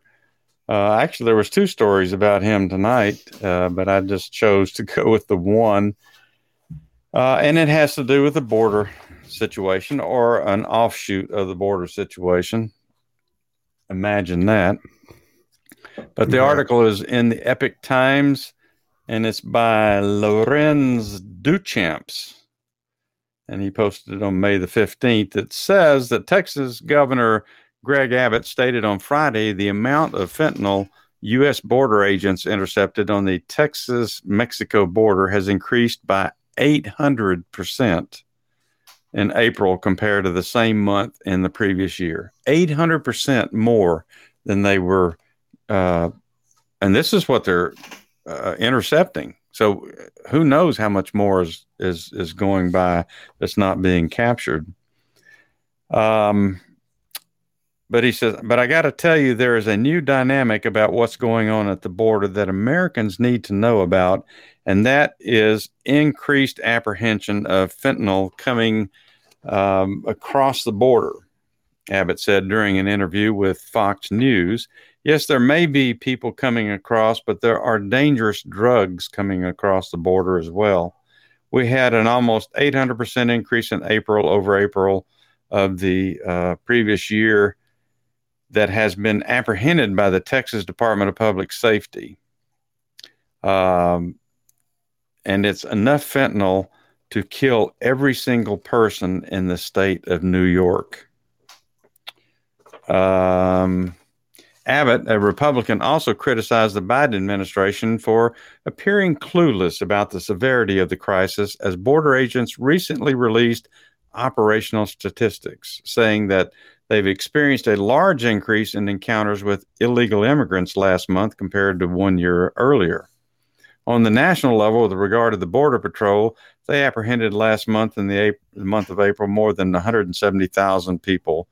Um, that is tenfold increase over the prior April when they apprehended about 17,000 in 20, uh, 2020. The U.S. Customs and Border Protection released statistics in a press release on th- Tuesday that said border agents encountered uh, 178,622 illegal aliens attempting to cross the southern border. That's a 3% increase over the previous month, the month of March. Fentanyl is 50 times more potent than heroin and 100 times stronger than the effects of morphine, according to the FDA. And local law enforcement agencies are confiscating illegal shipments of the drug in record numbers. I mean, uh, 50 times more potent than heroin. The powerful opioid began as a synthetic opiate originally developed and prescribed for the pain management of cancer patients, according to the U.S. Drug Enforcement Agency. But because of the drug's powerful pain killing properties and inexpensive cost to produce, it was soon diverted into the illegal drug trade. According to the U.S. National Institute of Drug Abuse, some drug dealers are mixing fentanyl with other drugs, including heroin, cocaine, methamphetamine, and MDMA, also known as ecstasy or Molly, because it takes so little to produce a high, making it a cheaper option. This this is scary here. Two milligrams of the drug are potentially lethal. Five thousand milligrams fit into a teaspoon. Jeez. So two milligrams is enough to potentially kill you, and 5,000 milligrams fit into a teaspoon. That's nuts. That's nuts. So that's just one of the many drugs that's coming across our southern border. And another reason why that's, as you like to say, it's a mess. Well, they're actually cutting. Uh, they're cutting heroin with fentanyl too. So, Well, yeah, that's what they were just saying that they're adding they're adding fentanyl to to things Yeah. like heroin and cocaine yeah. and and uh, ecstasy or Molly. So they're throwing a little bit of that in there. So you're really at the mercy of whoever's mixing this crap. Uh, if two milligrams will kill you, what if somebody accidentally puts five milligrams in, in, into to uh, into Right. your heroin or cocaine? I mean, that's sayonara. So, uh, I, um, I mean, we have a personal story with uh, fentanyl um, in the family, and it's it's it's a disaster. yeah. It's a disaster, and we have no control over it once it gets in the country. Okay, Well, there's um there's a Washington Examiner story um, by Charlotte Wheel, uh, Wellen about Biden fails the infrastructure security tests. How has he done that? You may say. Well, the shutdown of the Colonial Pipeline by a Russian-backed hacker organization called DarkSide is a reminder of why protecting and improving our national infrastructure matters so much. Even as the pipeline restarted on Thursday, many people along the route of the pipeline, which includes places such as Atlanta, Charlotte, North Carolina, and Washington, D.C., have felt the effects of the closure with the rising gas prices and empty pumps at stations. While the shortage has been due to the panic buying rather than the actual shortages, this incident has highlighted the importance of infrastructure improvements. But while President Joe Biden releases his $2.25 trillion infrastructure plan, the America's Jobs Plan, back in March, the vast majority of the funds are earmarked for things not traditionally considered infrastructure. Less than 5% of the total funding is allocated for traditional road and bridge projects. Debates over the plan's merits have centered on what should be defined as infrastructure. Proponents of the bill have argued that child care and broadband, among other things, deserve to be considered uh, as infrastructure for today's economy. That debate about semantics is a distraction. The real issue isn't whether childcare is important or not, uh, because of course it is, but whether traditional infrastructure needs are being shortchanged as we expand infrastructure's definition. After the events of last week, it's clear we need to do more to protect our oil and gas pipelines. It's, it is, is not vital only that the private U.S. enterprises maintain adequate cybersecurity measures, but that the government pursues vigorous policies to deter hostile governments such as Russia, China, and North Korea from launching such attacks. Um, Colonial Pipeline is far from the first wake up call here. We've already seen the danger of putting off updates to our cybersecurity as a massive uh, months long breach of federal servers, now called Sunburst, showed last year. That attack included the Department of Energy, the Pre- Treasury Department, and more. Biden, as president elect, vowed to make cybersecurity a top priority. But where is the action? Russia has not been held culpable for its indirect responsibility for the Colonial Pipeline attack. If Biden is going to prioritize cybersecurity, he must hold responsible those who undermine that security. To do otherwise is to risk inviting further and worse attacks. So, I mean, you know, yeah, we got to think of what what really is the definition of infrastructure. So I mean, definitely cybersecurity should be one of them. Because just you know, we were talking about it. You know, what if that had been a uh, what if that had been Memorial Day weekend when that happened? you know, um, A lot of people you know, away from home. Right, exactly. Um, and then what if you coupled that, um, you know, with you have that cybersecurity attack, you couple it with a couple of different things. It's almost like they're poking at the fence to see where their the wink leak, weak link is at, so they can get through. You know, um, they better get a handle on this pretty quick.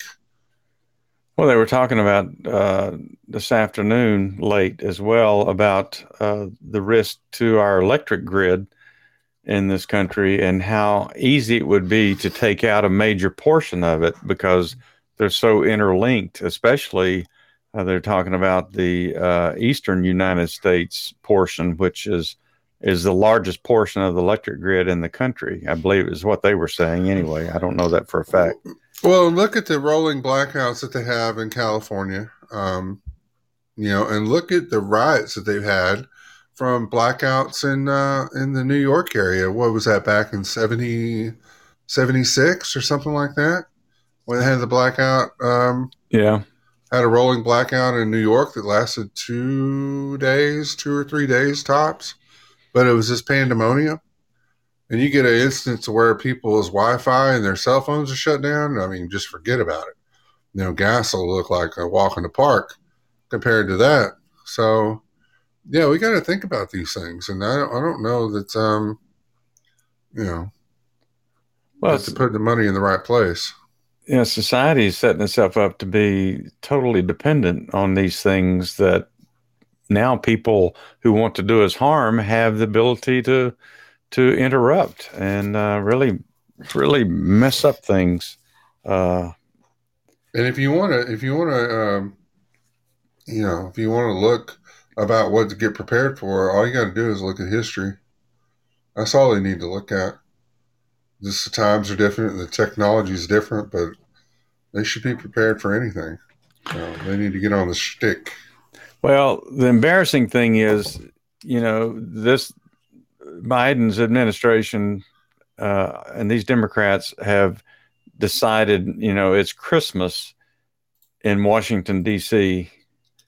and you know they they name a bill something that they think is going to sound good to the public, and then they cram everything in there that they can that they want, and uh, like you say, is so so little portion of of what the bill is titled even it has anything to do with what they're supposed to be doing and and now they're expanding the the the uh, definition of of uh, what uh, what's it about infrastructure. Infrastructure. Right, yeah, they're right. they're expanding the definition to include, and like you said, they they're talking about childcare. Well, they put that in there because so many people, you know, have childcare issues, and they need to be able to have a place for their children to go or their child to go, so they can go to work and da da da da da. Next thing you know, everything's going to be interconnected, right. and but yet that leaves you very little money to for the bridges and for the buildings and whatever else that they're trying to do. Well, um, yeah. but it- While they're over here treating it like Christmas and putting uh, decorations on the tree, somebody's in the kitchen poisoning the eggnog. So they just need to get their head out of their ass. Well, it's the same thing with the COVID bill. I mean, think of one Right. bill that they've they've submitted and passed in the in the House that that has actually been, you know, even twenty percent of what they've titled it. You know, Right. uh, and they throw other stuff in there, and um, and they're not fixing our problems. Nope. Well, we need more money to do that. You know, just it's. I, I don't, you know, in, in a normal world, they wouldn't be able to get away with that. People would be up in arms about how much money they're spending, and uh, but I, I don't, I don't know. We've become so accustomed to accepting anything that they say that it's just, you know, a lot of people need to go out of out of This is true. out of Congress. A lot of people need to go, and some Republicans. Um, I've got Republicans on my list too. Term limits. Term limits and yeah, but that's that's a shame. it's a Um, mess. it's. I try not to use that since that's that's your stick. But seriously, you know, be like me saying, um, "Yeah, I'm. I want. I need. Uh, you know, a thousand dollars to get get Dennis Lee a Christmas present, and I spend fifty dollars on your Christmas present, and the rest of it I go spend on me to do things that I want to do." Well, let's see. I had to. I had to drive to the store to pick out your present. Uh, that took gas, and then I got hungry while I was out, so I had to eat. I mean, that's Right. basically what they're doing. They're just throwing a bunch of stuff in there, and um, it's it's it's not honest. It's Yeah. dishonest. I tell you. I tell you. Okay, so let's see. Let's talk about something like mask. um, since the CDC's finally come around and decided all of a sudden, uh, since I think at the first of the week they were the first of last week they were you know it was still necessary, and now by the end of the week they had changed their mind.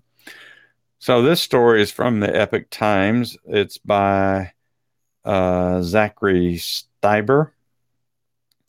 And it says stores, states drop mask mandates in wake of CDC's updated guidance. States and stores on Friday said they were largely dropping their mask requirements after a top U.S. health agency advised that people fully vaccinated against the virus that causes COVID 19 could stop donning face coverings. I did notice when I was out and about uh, this weekend that there was more and more people not wearing them, even though they were going into stores that still had their signs up. Um, yeah, there's some protesters out in front of the Publix looking, uh, you know, shopping carts. Uh, I don't, I don't get into all that. So, protesting because they still had the mask sign. Uh huh. They're licking the handlebars of all the grocery carts. So, Okay, you're making that out- up, right? turned out real well for them. You're making that up, right? Licking the handles of the grocery cart. Yeah. What, what what kind of area do you live in? Is it Uh, those people need to be uh, evaluated? Anyway, next somebody, uh, will, so it, it'll happen, and I'm will be blamed for it. So, it's real good. The governors of at least 10 states and officials at a slew of retail giants like Walmart announced that they would no longer require masks, at least for those fully vaccinated against a CCP, Chinese Communist Party virus. Uh, this is what Epoch Times is calling it. Oh wow! Uh, Delaware's governor, Democrat John Carney, said effective May 21st, residents will not be forced to wear a mask anytime they are indoors with people they do not live with.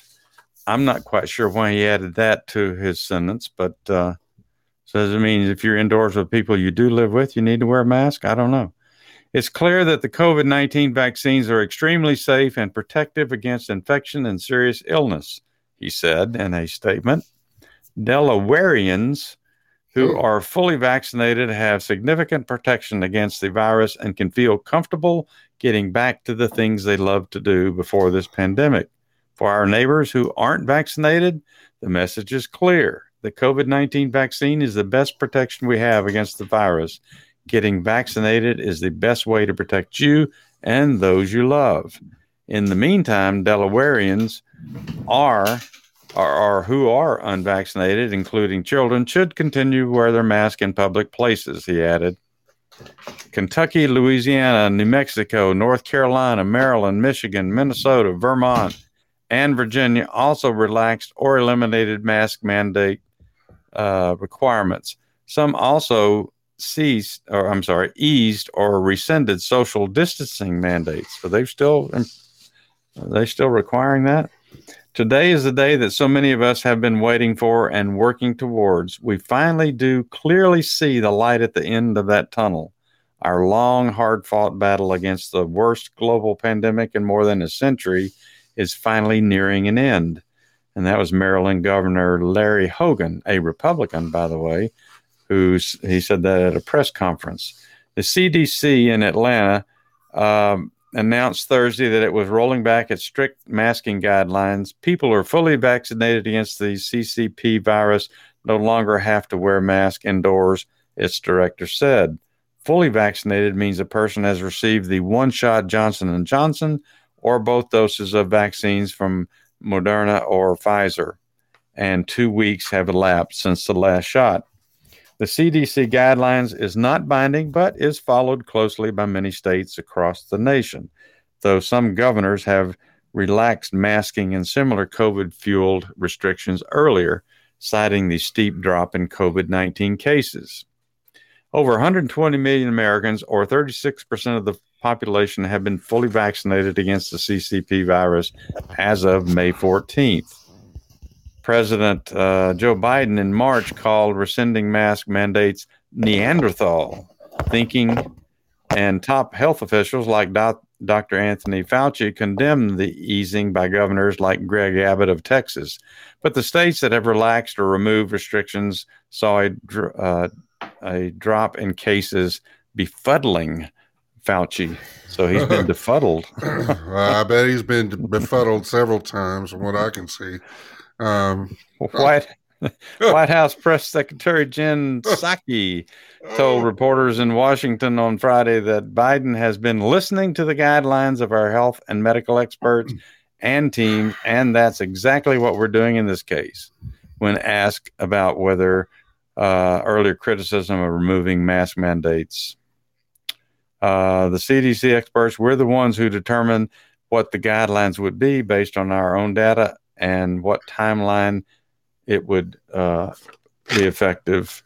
Uh, Costco, in a similar update to the other retailers, said that they will not check for proof of vaccination, but hope that customers will abide by the revised policy.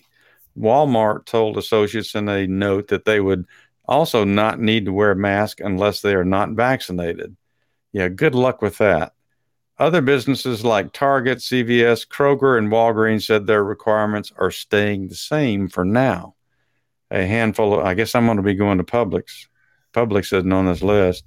We have received the newly revised guidance from the CDC regarding mask wearing and social distancing, um, and we are reviewing them, New York Governor Andrew Cuomo said in a statement. So I guess I can go to Costco now and not have to wear a mask. Thank goodness. I guess. Uh, but uh, since I do most of my grocery shopping at Kroger, I guess I'm still stuck there. And I do go to Target. I went to Target actually yesterday, so I guess I'm stuck wearing it there. Well, you know. But you know, any of these places that say we're going to leave it up to the people, and you know, there's going to be people who haven't gotten a shot. They're going to stop wearing their mask. I mean, that's human nature. That's well, what they're they'll be identified as such. They'll be like, "Oh, look, Those are the vaccinators. they've been vaccinated.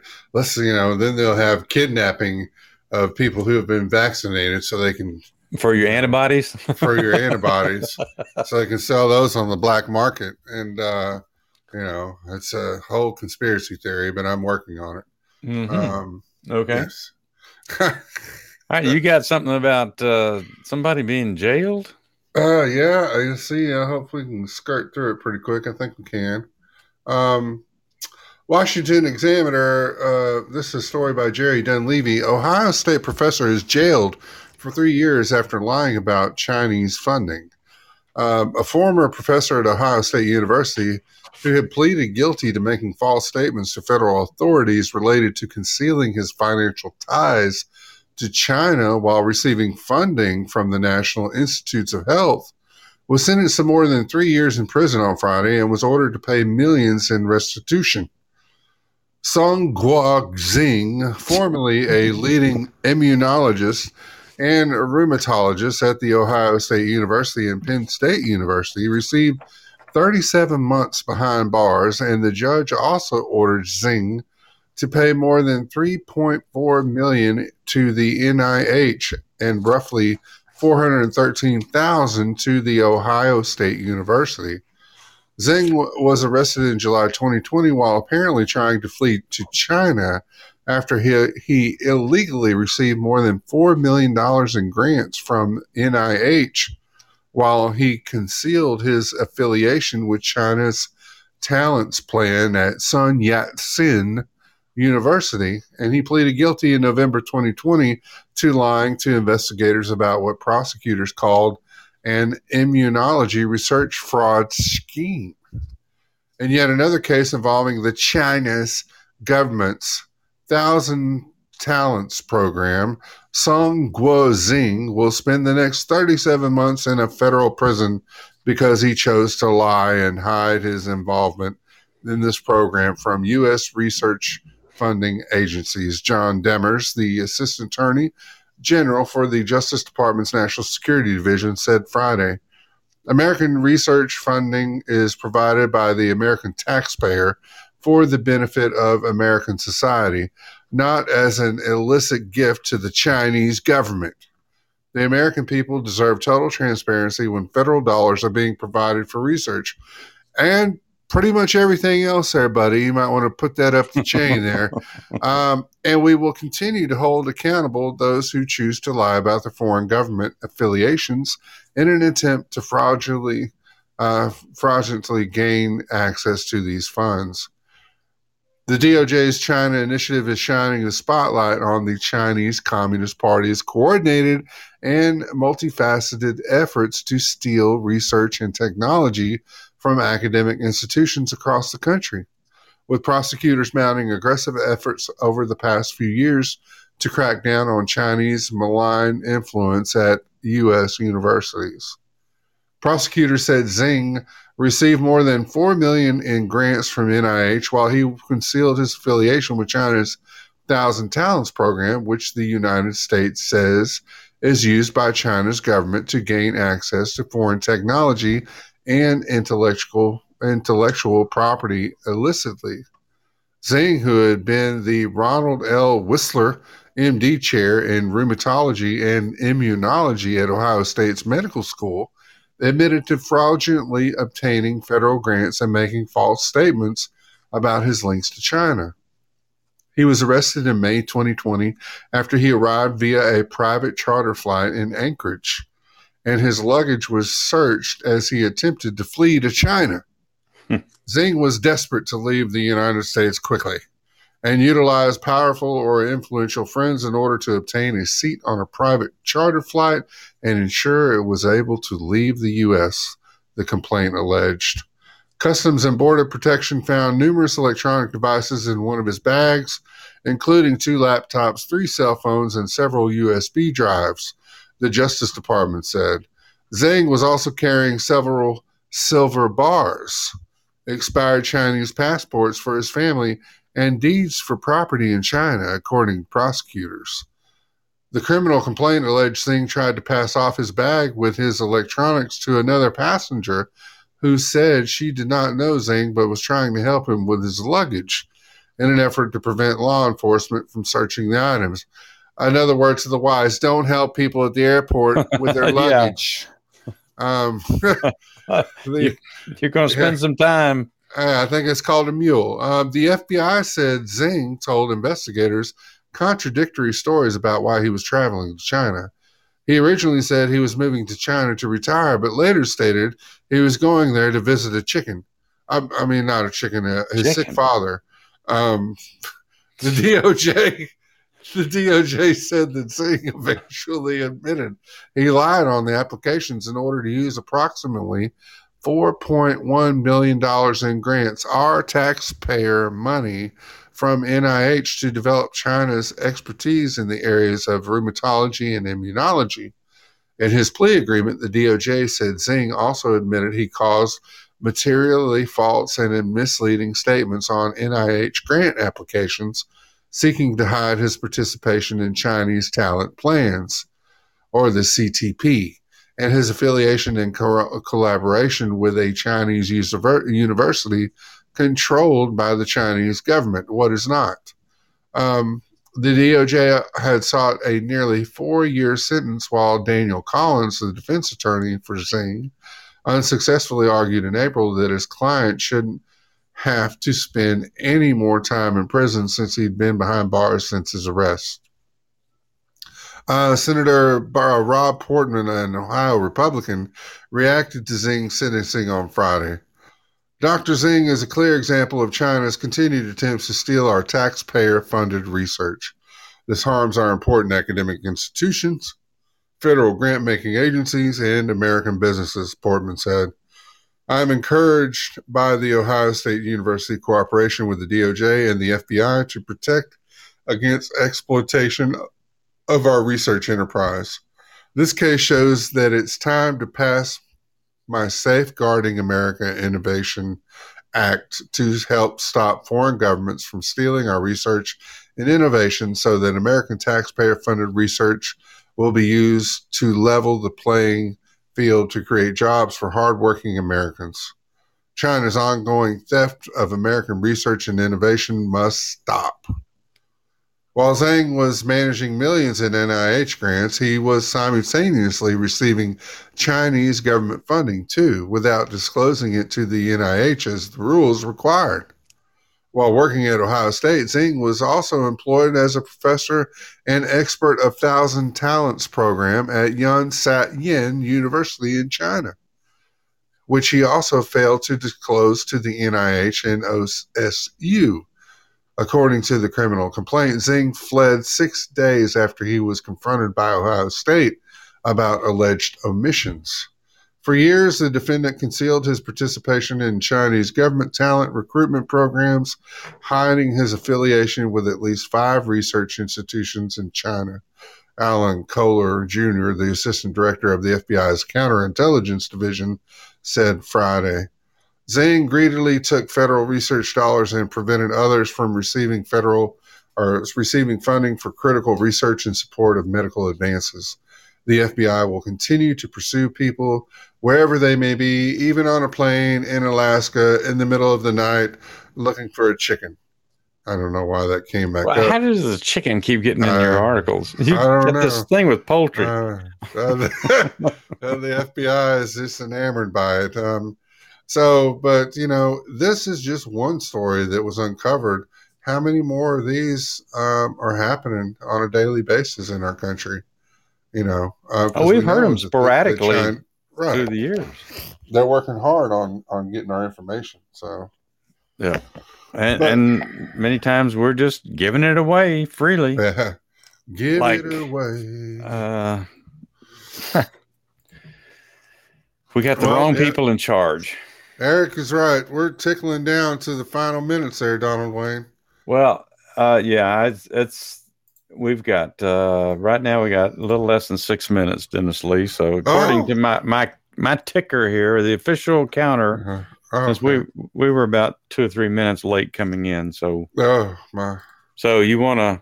I guess we need to move swiftly to the closing segment. I guess we do. Yes. So You're up. Well, still. um, yeah. Well, we appreciate you being here. Uh, thank you so much, Erick.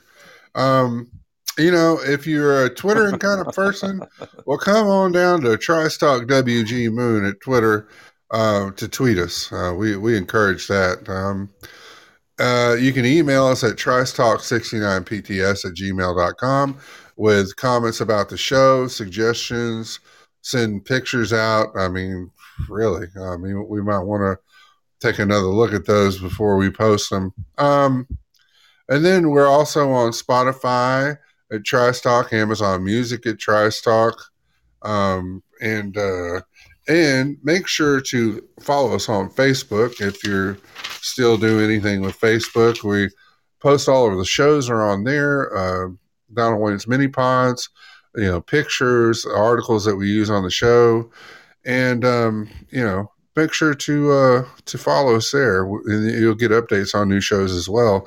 And look, we're also on iHeartRadio at TriceTalk, Pandora at TriceTalk, LinkedIn, um, which you wouldn't think, but yeah, we're LinkedIn at TriceTalk. Um, Listen Notes, not really sure what that is, but we're on there at TriceTalk, and Player FM for those players. Um, yeah. and uh, at TriceTalk.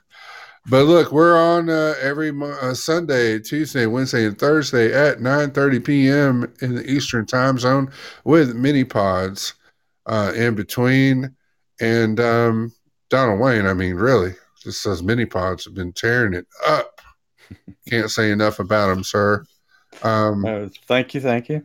and um, Tall Tales in the Rabbit Hole will uh, be uh, announcing a new schedule as well. The, we're doing some construction work on the hole to try and make it a little bigger so we can Ah, just just cram that much more material in there. So Is there Uh, a doctor in the house? listen, listen out for uh, for new. That'll be announced tomorrow, actually.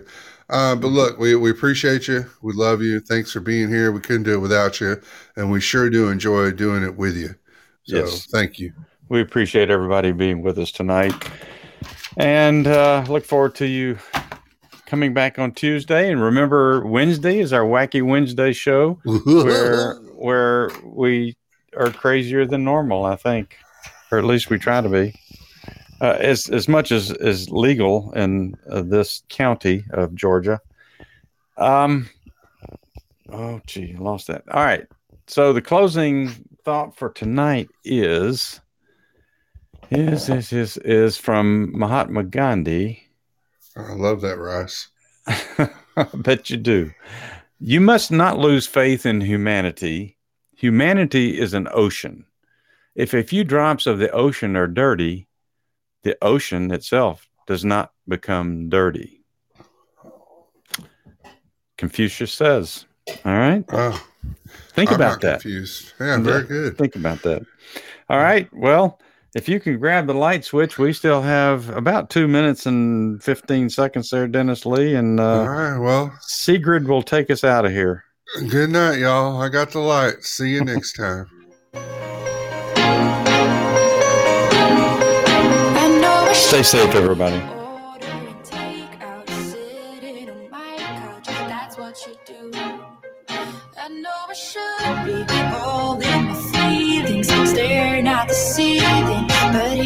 The truth.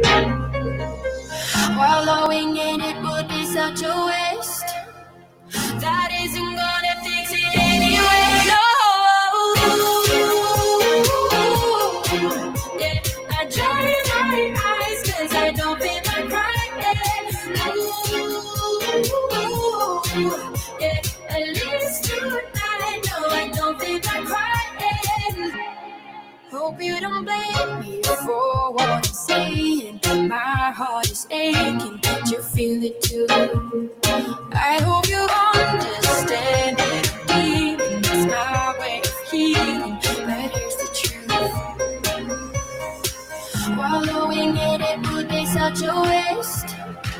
That isn't gonna fix it anyway. No. Yeah, Eyes 'cause I don't feel like crying. Ooh, yeah,